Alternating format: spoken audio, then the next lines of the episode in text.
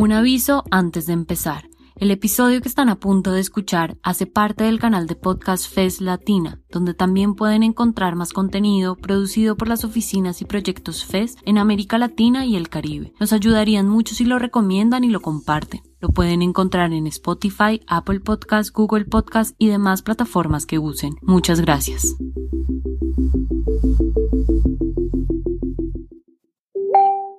Hola Vivia, mira, te estoy mandando un experimento que estamos haciendo, se llama Curarnos y dime qué piensas y ojalá también lo puedas compartir. Hola amigo, ¿te has enterado que vuelve Curarnos en tu WhatsApp? La inteligencia artificial se alía con nosotros, vamos a revolucionar el periodismo del siglo XXI. Estate al caso, en tu WhatsApp. Es periodismo WhatsAppero, gócelo.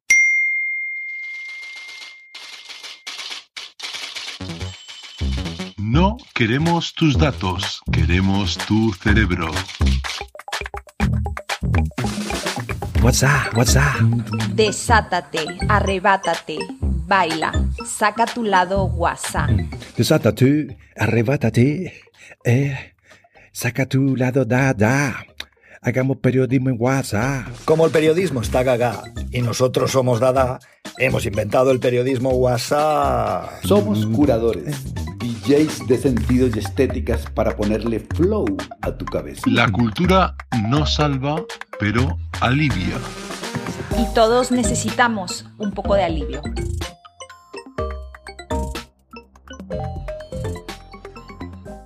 La innovación es la moda.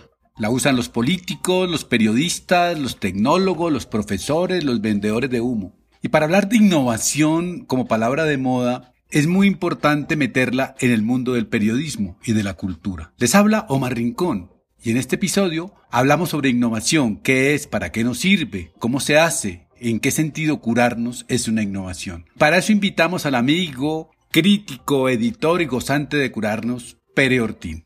Bienvenido Pere y arranquemos con lo obvio. ¿Qué es la innovación? Es una cosa bien curiosa que en el, este proceso humano que estamos eh, siguiendo, la innovación se acaba convirtiendo en una cosa que todo el mundo persigue, pero que muy, muy, muy pocas personas realmente consiguen. Yo no sé qué es la innovación, lo que sí que tengo claro es que trabajando por los caminos ortodoxos, innovar, innovar, lo que estás, va a estar siendo innovar pues no se va a innovar mucho. ¿no? Y básicamente la innovación ha sido capturada, cooptada, secuestrada por el negocio y acaba siendo eh, equiparada a nuevas tecnologías, a nuevos juguetitos, a nuevos gadgets, a nuevos usos tecnológicos que desde mi punto de vista tienen más bien poco que ver con la innovación. ¿no? Innovación no es necesariamente hacer un vídeo en TikTok o, o hacer, grabar un videojuego y comentarlo en Twitch o hacer un videoclip diferente.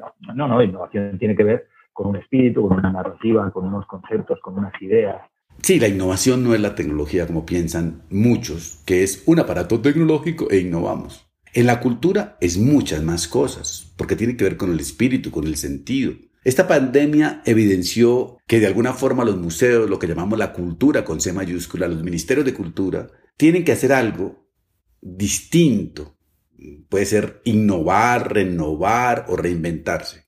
Para mí la innovación en cultura está en mirar las cosas desde otro punto de vista, primero, y luego también en cambiar el uso de un elemento cultural, como hemos intentado hacer nosotros con WhatsApp, ahora luego hablaremos de eso, cambiar el uso de una cosa que está prevista para algo, comunicación interpersonal, familia, amigos, jijijaja, y cambiarle el uso y llevarlo a un entorno cultural, eh, en nuestro caso divertido, pero otros podrían hacer, seguro, se están haciendo proyectos con otro tipo de contenidos e ideas. ¿no? Yo creo que ese cambiar el uso y hacer lo que no es debido, contradecir, contradecir, eh, esos dos elementos son claves para la innovación.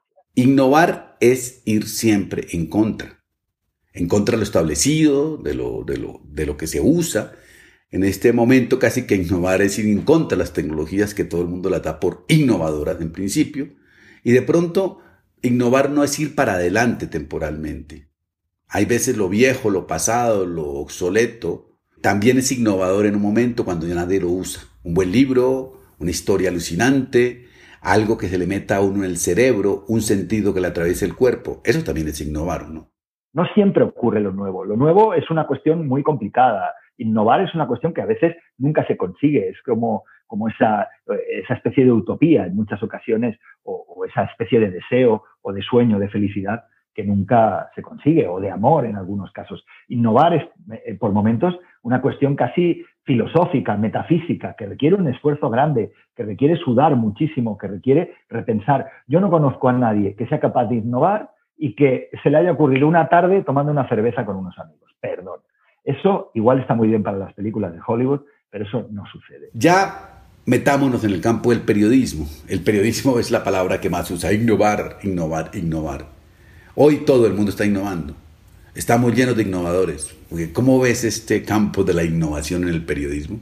A mí me llama mucho la atención eh, eh, esto de innovación en periodismo porque acaban, desde mi punto de vista, eh, eh muchos de estos proyectos cayendo en, las dos trampas grandes que, que esta especie de entorno tecnológico en el que nos estamos moviendo nos están poniendo todos los días. ¿no? La trampa de los clics y la trampa de los números. A esas dos trampas ya muy claras, trampa de clics y trampa de los números, qué es lo que se debe hacer, por qué se debe hacer, para cuánta gente interesa, eh, se le suma otra que para mí es fundamental, que es la trampa de la tecnología. ¿no? Pensar que porque tú tienes este aparato a partir del cual tú y yo estamos, o a través del cual tú y yo estamos comunicándonos con la gente que nos está viendo, estamos desarrollando un proceso innovador. ¿Cuál ha sido la innovación más potente de este siglo XX? Pues la que ha traído un bicho, como el virus este que, que estamos sufriendo, que como dice Carrión en su libro Lo Viral, no es la tecnología la que ha desarrollado la innovación más profunda del siglo XXI. Es un animalito microscópico que no, no olemos, que no vemos, que no sabemos ni dónde está y que nos está matando a todos en el mundo y que de, de ninguna manera nadie de nosotros el día 2 de enero del 2020 hubiera dicho, el mundo va a cambiar de una manera que jamás hubiéramos podido imaginar en los últimos 20 años. Claro, el periodismo tiene que hacer algo distinto, si no, se murió. El periodismo del siglo XX está muerto. Tenemos que hacer el del siglo XXI, que no tiene que ver únicamente con tecnología. ¿Cuál es la innovación que ves en el periodismo? Todas las fronteras relacionadas con el arte y el periodismo me parecen muy innovadoras, que están rompiendo. Todas las fronteras que se están rompiendo a través del sonido, no me gustan especialmente esas como mantras casi socioeconómicos. Ahora toca hacer podcast, pero creo que el universo sonoro, el universo del sonido está provocando y va a provocar muchos vectores de innovación. Mi pasión absoluta y total del collage, del fotomontaje, están produciendo vectores de innovación. Lo que pasa es que casi ninguna de esas cosas están sucediendo en los centros de decisión y de producción de sentidos del periodismo convencional, cliché, todo están sucediendo en proyectos pequeños, en proyectos independientes, en proyectos con narrativas muy potentes, hechas en dibujitos, hechas con gafas, hechas con helicópteros, hechas con, con una raqueta de ping-pong, me da igual, pero en general no están surgiendo de los centros claves de producción eh, de sentido periodístico. Para innovar hay que salirse del periodismo hablando de periodismo, del periodismo usando eh, tecnología, del periodismo diciendo que somos una maravilla y salir a la aventura a otros campos como el del arte, el de la cultura, el de los libros, el de las culturas eh, extrañas, el de la comida, las músicas, pero también sobre todo hoy es obligatorio ir para innovar al feminismo, a lo afro, a lo trans o sea, viruciar la cabeza con otros sentidos y otras maneras que no sean blancas, masculinas y occidentales.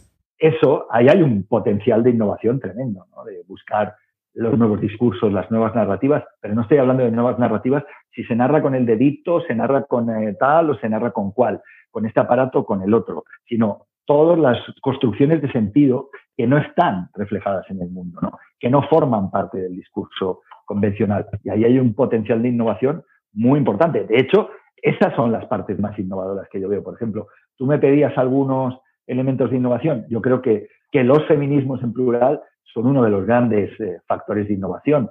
Todas las cuestiones relacionadas ideológicamente con la ecología, con todos los, eh, no solo los problemas, porque a veces tendemos a confundir ecología, medio ambiente y tal como problemas, que no necesariamente es eso. Tú te preguntas, pero qué pero pero qué venga, dale, acepta, dale, acepta, semana a semana te va a llegar.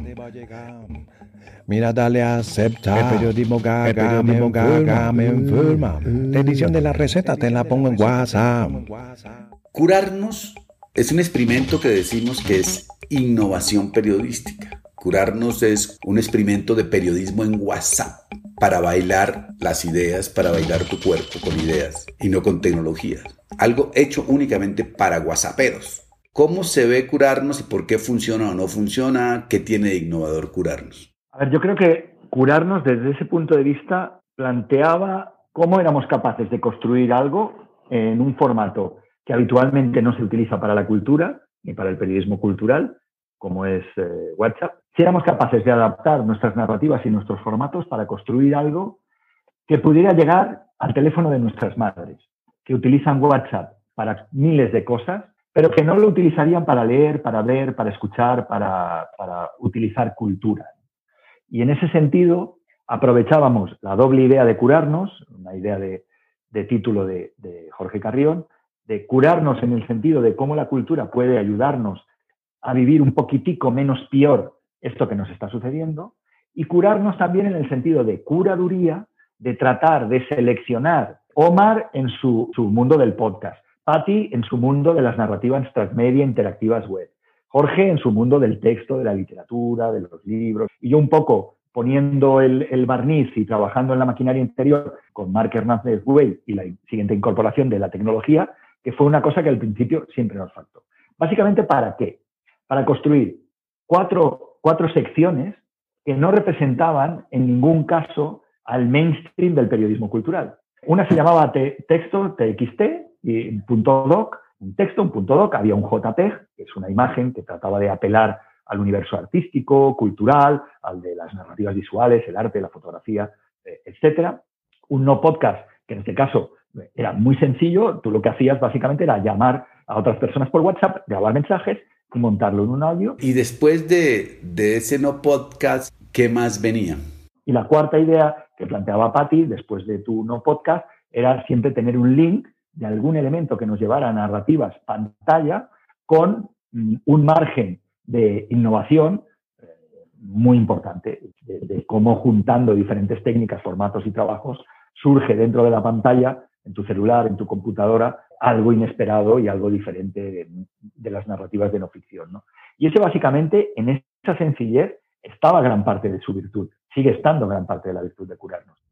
Eh, obvio, me gusta este proyecto, me encanta, me fascina, porque me parece que es divertido de hacer y, además se hace entre amigos. Eh, pero me parece cómo a partir de esta idea que compartimos en WhatsApp, que le mandábamos a una persona y esa persona a otra, ocurrió esto. Solo dale reenviar, dale reenviar y ya.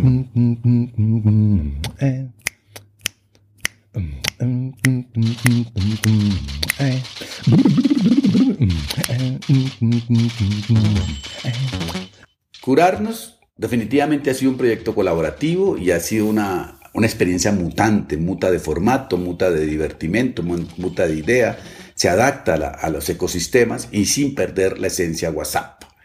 Eh, pero no existiría sin las audiencias, sin la gente que es la que colabora, si le gustó la idea, la, el mismo WhatsApp la comparte y hace posible que curarnos viaje. Esa idea de, dices, ser colaborativo, ser innovador, tal. A ver, ser humano. Los humanos progresan por colaboración, en colectivo, progresan juntos. De acuerdo.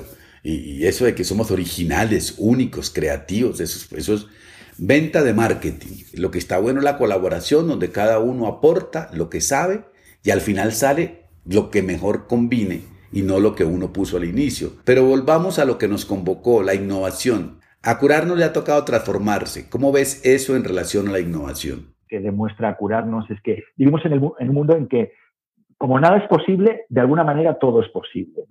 Y si conseguimos trabajar Mm, estructuras razonablemente pequeñas, razonablemente sencillas, razonablemente fáciles, entre comillas, no me gusta mucho el verbo, pero de consumir, creo que, estamos en, camino de, innovar y de hacer algo. ¿no?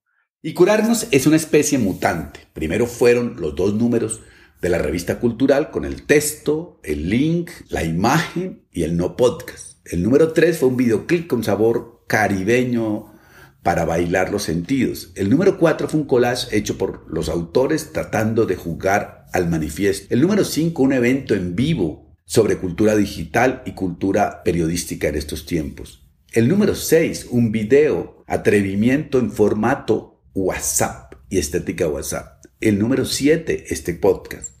El número 8 puede ser una exposición en un museo y, o volver al WhatsApp o hacer un concierto. Es una especie mutante, un antivirus para estos tiempos del capitalismo de plataformas y del virus que nos tocó en destino.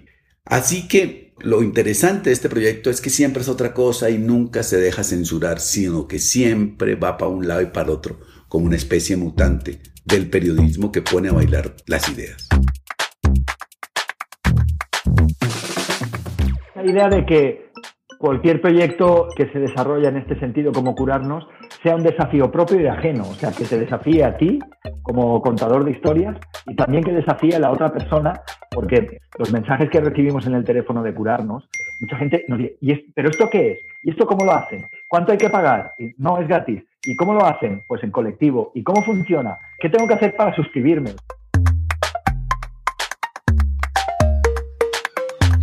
Periodismo sin techo ni ley y hecho para bailar a sus celulares. Los invitamos a ser parte del parche, de la juntada, del grupete, de la banda, de las maras, de esto que somos curarnos, que siempre mutamos. Muchas gracias por estar y escuchar. Recuerden que la cultura no cura, pero salva y sirve para vivir en amistad y en alegrías. Este podcast fue hecho en colaboración con la Fundación Freddy Ever y 070. Nos escuchamos pronto. Hasta luego. Mira, dale a aceptar. El periodismo gaga, el periodismo gaga me enferma. La edición de la receta te la pongo en WhatsApp. Solo dale reenviar, dale reenviar y ya.